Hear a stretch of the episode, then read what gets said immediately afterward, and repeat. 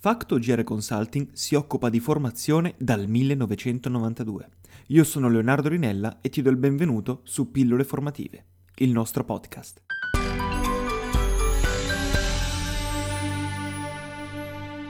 Non se ne può più. Tutti parlano di storytelling e non tutti sembra lo facciano con assoluto rigore. In ogni caso, tutti riconoscono l'efficacia delle storie nella comunicazione. Perché? Beh, parliamo di storytelling, quindi niente di meglio di una buona storia per raccontare l'importanza dello storytelling. La storia risale al 2004, quando i nostri protagonisti, alcuni ricercatori della Carnegie Mellon University, decisero di verificare come reagiscono le persone agli inviti a fare beneficenza. I nostri eroi misero su un esperimento.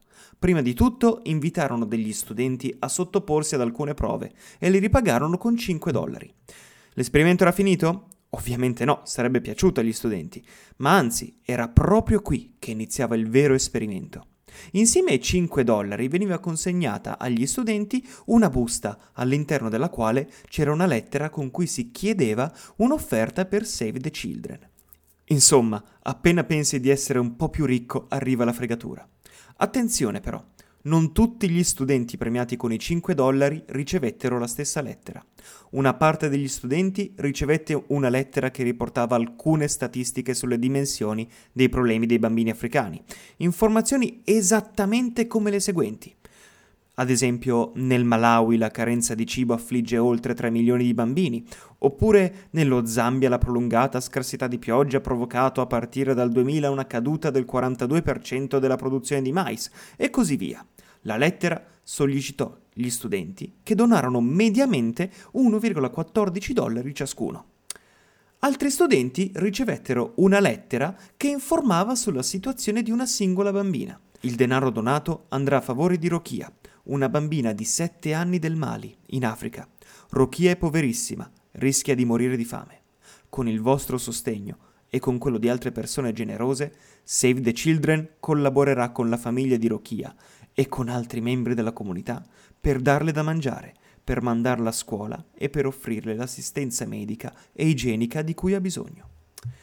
I ragazzi che ricevettero la seconda lettera con le informazioni su Rokia ne donarono ben 2,38, cioè più del doppio rispetto alla prima lettera. Perché questa significativa differenza? Perché, come diceva Madre Teresa, quando si fa appello al cuore, il riferimento alla ragazzina Rokia smuove le nostre emozioni, molto più dei dati statistici che si riferiscono ad una popolazione. Allora si passa ad un'altra fase dell'esperimento, ad un terzo gruppo di persone. Si danno entrambe le informazioni, cioè sia i dati statistici sia la storia di Rokia. Avrebbero donato più di quelli che conoscevano solo la storia della bambina? No, proprio no. Chi ricevette entrambe le lettere offrì 1,43 dollari, quasi un dollaro meno delle persone che conoscevano solamente la vicenda di Rokia. Secondo i ricercatori, leggere le statistiche fa assumere alla gente uno schema mentale molto più rigido, analitico, e quando le persone considerano le cose in maniera analitica si spegne, almeno parzialmente, l'impatto emotivo. E i ricercatori pensarono che fosse stata la reazione emotiva alla situazione della piccola e ben individuata Rokia a indurre le persone ad agire. Come controprova condussero una seconda ricerca. In alcune persone fu attivato il pensiero analitico, ponendo quesiti di tipo logico-matematico. In altri invece furono attivate le emozioni, rispondendo a domande come cosa provate quando sentite la parola bambino? A entrambi i gruppi poi venne data la lettera riguardante Rokia.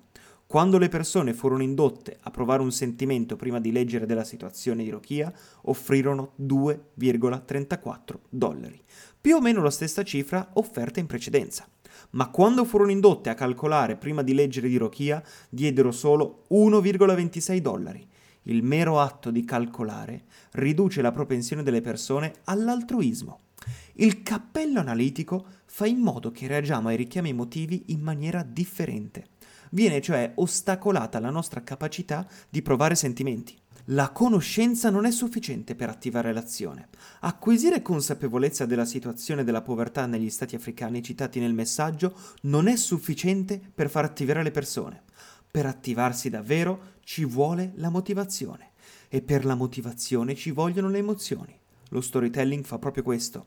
Attraverso il coinvolgimento dell'ascoltatore o spettatore ottiene una forte attivazione della componente emotiva e quindi una maggiore probabilità di condizionare le scelte e le decisioni degli ascoltatori.